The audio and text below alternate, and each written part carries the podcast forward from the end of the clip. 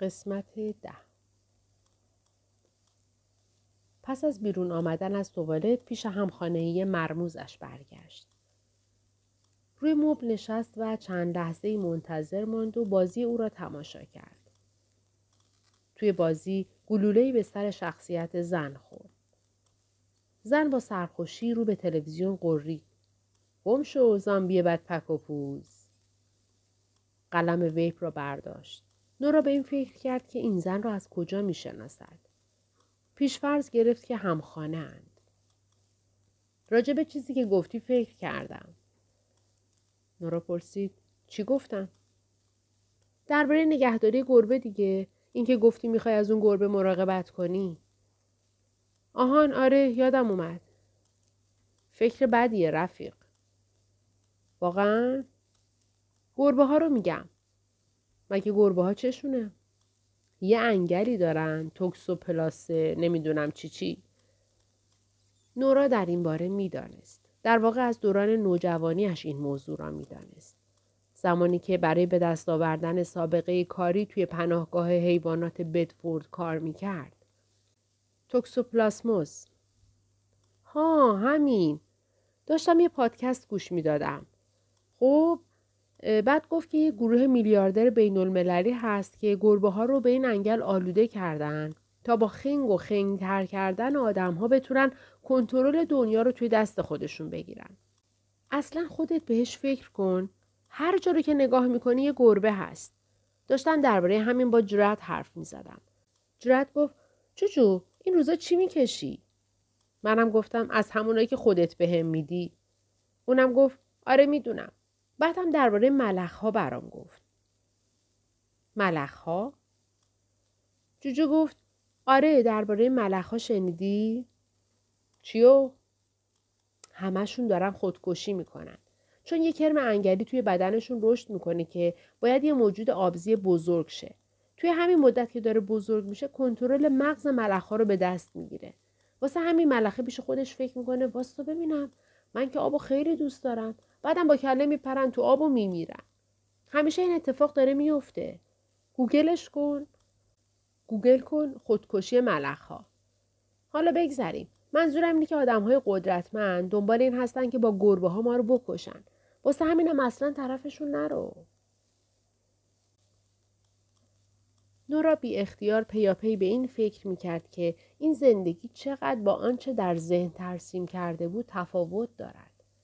خودش و ایزی را سوار بر کشتی نزدیک خلیج بایرون تصور می کرد که از دیدن نهنگ های گوش پشت به هیجان می آیند. اما حالا می دید که توی این آپارتمان کوچک در سیدنی نشسته است که بوی ماریجوانا می دهد و همخانه ایش هم عاشق تئوری های توته است و نمی‌گذارد او نزدیک گربه ها شود. ایزی چی شد؟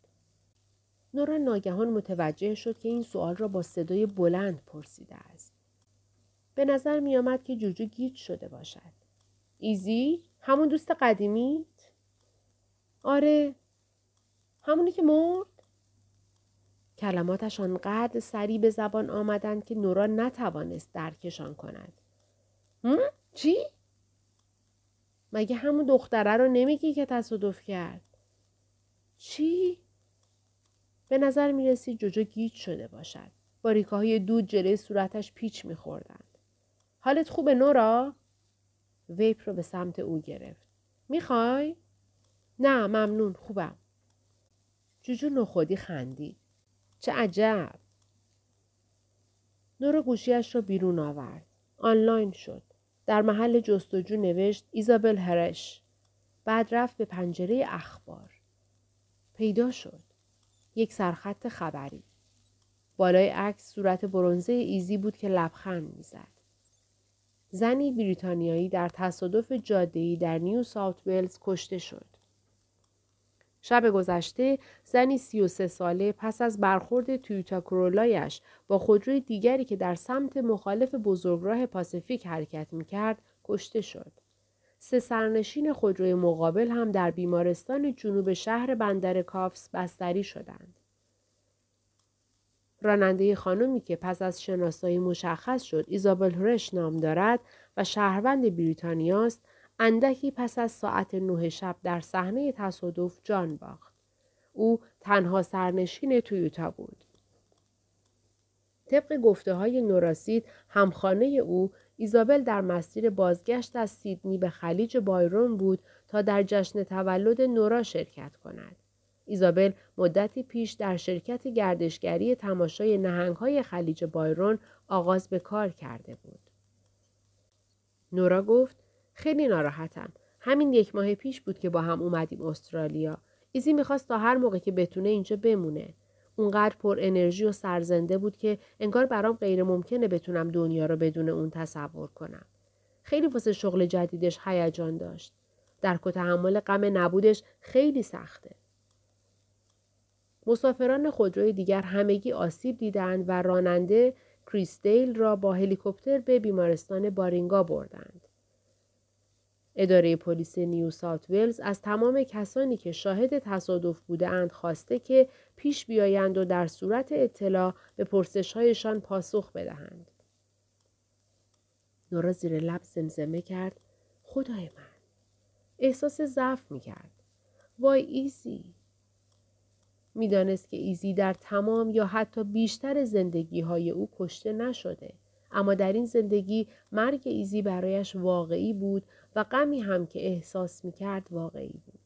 غمی آشنا و وحشت انگیز که احساس گناه را هم با خودش می آورد. پیش از اینکه نورا بتواند به درستی ماجرا را درک و تحلیل کند گوشیش زنگ خورد. روی صفحه نوشته بود کار. صدای مردی که آهسته میقرید. کجایی؟ چی؟ نیم ساعت پیش باید می‌رسیدی اینجا. کجا؟ ترمینال کشتی. قرار بود بلیت بفروشی. شماره درست رو گرفتم دیگه. دارم با نوراسید حرف می‌زنم؟ نورا آه کشید.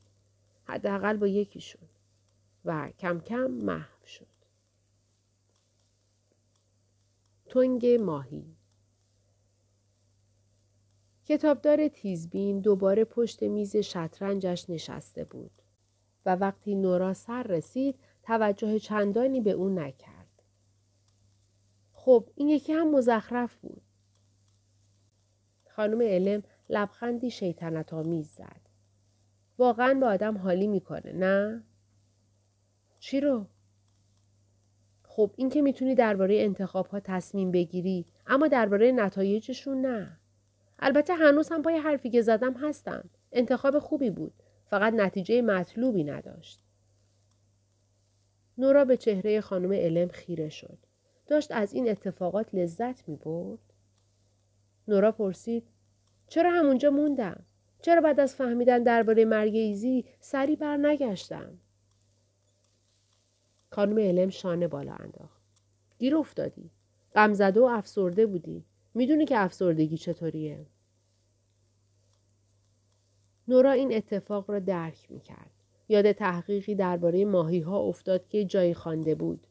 ماهی ها خیلی بیشتر از آنچه مردم فکر می کنند به انسان ها شبیهند. ماهی ها هم افسرده می شوند. در تحقیقات روی گوره خرماهی با ماژیک خطی افقی دور تا دور وسط تنگ ماهی کشیدند. ماهی ها افسرده زیر خط ماندند. اما با دادن کمی پروزاک به همان ماهی ها از خط عبور می کردند و بالا می رفتند تا به بالای تنگ می رسیدند و با شور و هیجان این سو و آن سو می رفتند. ماهی ها وقتی هیچ دلیل یا انگیزه ای نداشته باشند افسرده می شوند. یعنی وقتی که همانطور توی تنگ معمولی معلق باشند که شباهتی به هیچ چیز خاصی ندارد. شاید بعد از مرگ ایزی استرالیا برای نورا همان تنگ ماهی خالی بود. شاید هیچ دلیلی نداشت که به بالای خط شنا کند. شاید حتی پروزاک هم برای روحیه بخشیدن به او به اندازه کافی قوی نبود. بنابراین خیلی ساده قصد داشت با جوجو توی همان آپارتمان زندگی کند و هیچ حرکت خاصی انجام ندهد تا وقتی که مجبورش کنند کشور را ترک کند. شاید حتی خودکشی هم برایش کار زیادی محسوب می شده. شاید در بعضی زندگی ها آدم همانطور بی هدف سر جایش معلق می ماند و هیچ انتظاری ندارد و حتی سعی نکند عوض شود. شاید بیشتر زندگی ها همینطور باشند. نورا سرانجام به حرف آمد. آره شاید گیر افتادم. شاید توی همه زندگی ها گیر میافتم. منظورم اینه که شاید اصلا من اینطوریم. یه ستاره دریایی توی همه زندگیهاش ستاره دریاییه. امکان نداره توی یه زندگی یه ستاره دریایی پروفسور مهندسی هوا فضا بشه. بنابراین شاید اصلا زندگی وجود نداره که من توش گیر نیفتاده باشم. خب به نظر من اشتباه می‌کنی. خیلی خوب پس می‌خوام زندگی رو تجربه کنم که توش گیر نیفتادم. میشه کدوم زندگی؟ این رو خودت نباید به من بگی؟ خانم علم وزیرش را حرکت داد تا مهره سربازی را بزند. سپس صفحه شطرنج را چرخاند. متاسفانه من فقط یک کتاب دارم. کتابدارها هم اطلاعات دارند. می‌تونن آدم رو به طرف کتاب های درست و زندگی های درست هدایت کنند. بهترین جاها رو پیدا می‌کنن. مثل موتورهای جستجویی که روح داشته باشن. دقیقا. اما تو هم باید بدونی چی دوست داری. باید بدونی که چی رو توی موتور جستجوی فرضی بنویسی. بعضی وقتها هم باید چند بار امتحان کنی تا نتیجه دلخواهت رو به دست بیاری. طاقتش رو ندارم. فکر نکنم بتونم این کارها رو بکنم. تنها راه یاد گرفتن زندگی کردنه. آره تا حالا چند بار همین رو گفتین. نورا نفس پرصدایی بیرون داد. جالب بود که می توانست در این کتابخانه بازدمش را بیرون بدهد. بدنش را کاملا حس می کرد. انگار همه چیز طبیعی بود. چون این کتابخانه به هیچ وجه طبیعی نبود. با این حال تا آنجا که نورا درک می کرد واقعا همینجا بود چون در هر صورت انگار که جاذبه هنوز وجود داشته باشد به دلیلی در کتابخانه روی زمین ایستاده بود. نورا گفت خیلی خوب دوست دارم زندگی رو تجربه کنم که توش موفقم. خانم علم با نارضایتی نچ نچ کرد. به عنوان کسی که کتاب های زیادی خونده اصلا توی انتخاب کلمات دقت نمی کنی. ببخشید؟ موفقیت؟ این واسط چه معنایی داره؟ پول؟ نه خوب. شاید. اما مشخصه بارزش نیست. خب پس موفقیت چیه؟ نورا اصلا نمی‌دانست موفقیت در نظرش چیست. مدت خیلی زیادی بود که احساس می‌کرد آدم شکست خورده و ناموفقی است. خانم علم صبورانه لبخند زد. می‌خوای دوباره نگاهی به کتاب حسرت ها بندازی؟ می‌خوای کمی درباره انتخاب هایی فکر کنی که تو رو از اون چیزی که به نظرت موفقیت دور کردن؟ نورا سریع مثل سگی که می‌خواهد آب را از خود بتکاند سر تکان داد. نمی‌خواست دوباره با فهرست پایان ناپذیر اشتباهاتش روبرو بشود. خودش به اندازه کافی افسرده بود. به علاوه حسرتهایش را می‌دانست. حسرت که آدم را ترک نمی کند. مثل نیش پشکوره که نیست. تا ابد میخوارد. خانم علم که ذهنش را خوانده بود گفت نه تا ابد نمیخواره. دیگه از رفتارت با گربت پشیمون نیستی.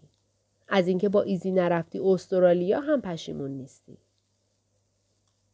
نورا با سر تایید کرد. خانم علم درست می‌گفت. یاد شنا کردن در استخر ساحل برونته افتاد. به طرزی عجیب برایش آشنا بود و حس خوبی داشت. خانم علم گفت از کودکی تشویقت می‌کردن که شنا کنی. آره. بابات همیشه با خوشحالی میرسوندت استخر. نورا متفکرانه گفت یکی از معدود چیزهایی بود که خوشحالش می‌کرد. نورا شنا کردن را با تایید پدرش یکی می‌دانست. همچنین از سکوتی که هنگام حضور در آب ایجاد می‌شد خوشش می آمد. چون دقیقا نقطه مخالف داد و بیداد پدر و مادرش سر همدیگر بود. خانم علم پرسید چرا کنارش گذاشتی؟ به محض اینکه چند تا مسابقه رو بردم انگار یه دفعه دیده شدم. نمی‌خواستم دیده بشم. اون هم ندیده شدن عادی. بلکه دیده شدن توی لباس شنا توی سنی که آدم شدیدن از بدنش خجالت می‌کشه یه نفر گفت شونه ها مثل شونه های پسراست. حرف مسخره ای بود اما خب از این حرفهای مسخره زیاد بود و توی اون سن برای آدم خیلی مهمه. توی دوران نوجوانی ترجیح می‌دادم کاملا نامرئی بشم. همه صدام می‌کردن ماهی. البته نه واسه اینکه ازم تعریف کنن. خجالتی بودم. یکی از دلایلی که باعث می‌شد کتابخونه رو به حیات بازی ترجیح بدم همین بود. به نظر میاد موضوع کوچکی باشه اما داشتن اون فضای شخصی کوچک واقعا کمکم کرد. خانم علم گفت هرگز اهمیت بالای چیزهای کوچیک رو دست کم نگیر. باید همیشه این رو به خاطر داشته باشی. نورا به گذشته فکر کرد. ترکیب خجالتی بودن و دیده شدن برای هر نوجوانی می توانست ترکیب مشکل سازی باشد. اما نورا هیچ وقت به این خاطر مورد آزار و اذیت بقیه بچه ها قرار نگرفت. احتمالا به خاطر اینکه همه برادرش را می شناختند. جو هم با اینکه چندان هیکلی یا خشن نبود همیشه به اندازه جذاب و محبوب محسوب می‌شد که خانواده درجه یکش را از شرارتهای حیات مدرسه دور نگه دارد. نورا در مسابقات محلی و بعد مسابقات ملی پیروز شد. اما وقتی به پانزده سالگی رسید تحمل این همه توجه و شنای روزانه و دور زدن دوباره و دوباره در استخر برایش سخت شد. مجبور شدم کنارش بذارم. خانم علم با سر تکان داد. ارتباطی هم که با پدرت ایجاد کرده بودی ضعیف شد و حتی تا مرز قطع شدن پیش رفت. آره. صورت پدرش را در آن صبح یکشنبه بارانی به یاد آورد که جلوی مرکز تفریحات بدفورد با هم توی ماشین نشسته بودند. نورا به او گفت دیگر نمی‌خواهد در مسابقات شنا شرکت کند. و آن نگاه ناامید و عمیقا دل سرد. پدرش گفته بود اما اینطوری می‌تونی زندگی موفقی داشته باشی. بله، حالا نورا یادش می آمد. هیچ وقت نمی‌تونی ستاره موسیقی بشی ولی این یه هدف واقعیه. درست جلوی چشماته. اگه به تمرین کردن ادامه بدی می‌تونی توی المپیک شرکت کنی. از این بابت مطمئنم. به خاطر این حرف پدرش با او لج شده بود. انگار که داشتن زندگی شاد فقط مسیری باریک و مشخص داشت و آن مسیر را هم پدرش برایش انتخاب می کرد. انگار که عقل و منطق خود نورا برای تصمیم گیری در زندگی به دردش نمی‌خورد. اما چیزی که نورا در پانزده سالگی توجهی به آن نمی کرد این حقیقت بود که حسرت در آینده چه حسی خواهد داشت. پدرش چقدر زجر کشیده بود از درک اینکه هرگز به رویایی که در سر داشت نخواهد رسید. حقیقت داشت که پدر نورا سخت گیر بود. به تمام کارها و خواسته ها و باورهای نورا که ارتباطی به شنا نداشتند ایراد می گرفت. علاوه بر این نورا حس می کرد صرفاً با حضور در جایی که او هست انگار جرمی ناشناخته مرتکب شده. پدرش از همان وقتی که ربات پایش آسیب دید و دیگر نتوانست راگبی را دنبال کند همیشه بر این باور بود که دنیا علیه اوست نورا هم بخشی از همان نقشه دنیا بود دست کم خود نورا که اینطور حس می کرد. از همان لحظه گفتگویشان در پارکینگ نورا حس کرده بود که در واقع فقط ادامه بر درد زانوی چپ پدرش است. مثل زخمی که در کالبد انسان جلوی چشمانش راه برود. اما شاید پدرش می‌دانست چه اتفاقی خواهد افتاد. شاید پیش بینی کرده بود که چطور یک حسرت به حسرت بعدی ختم می شود. تا جایی که تنها حس باقی مانده حسرت است. کتابی پر از حسرت. خیلی خوب خانم علم.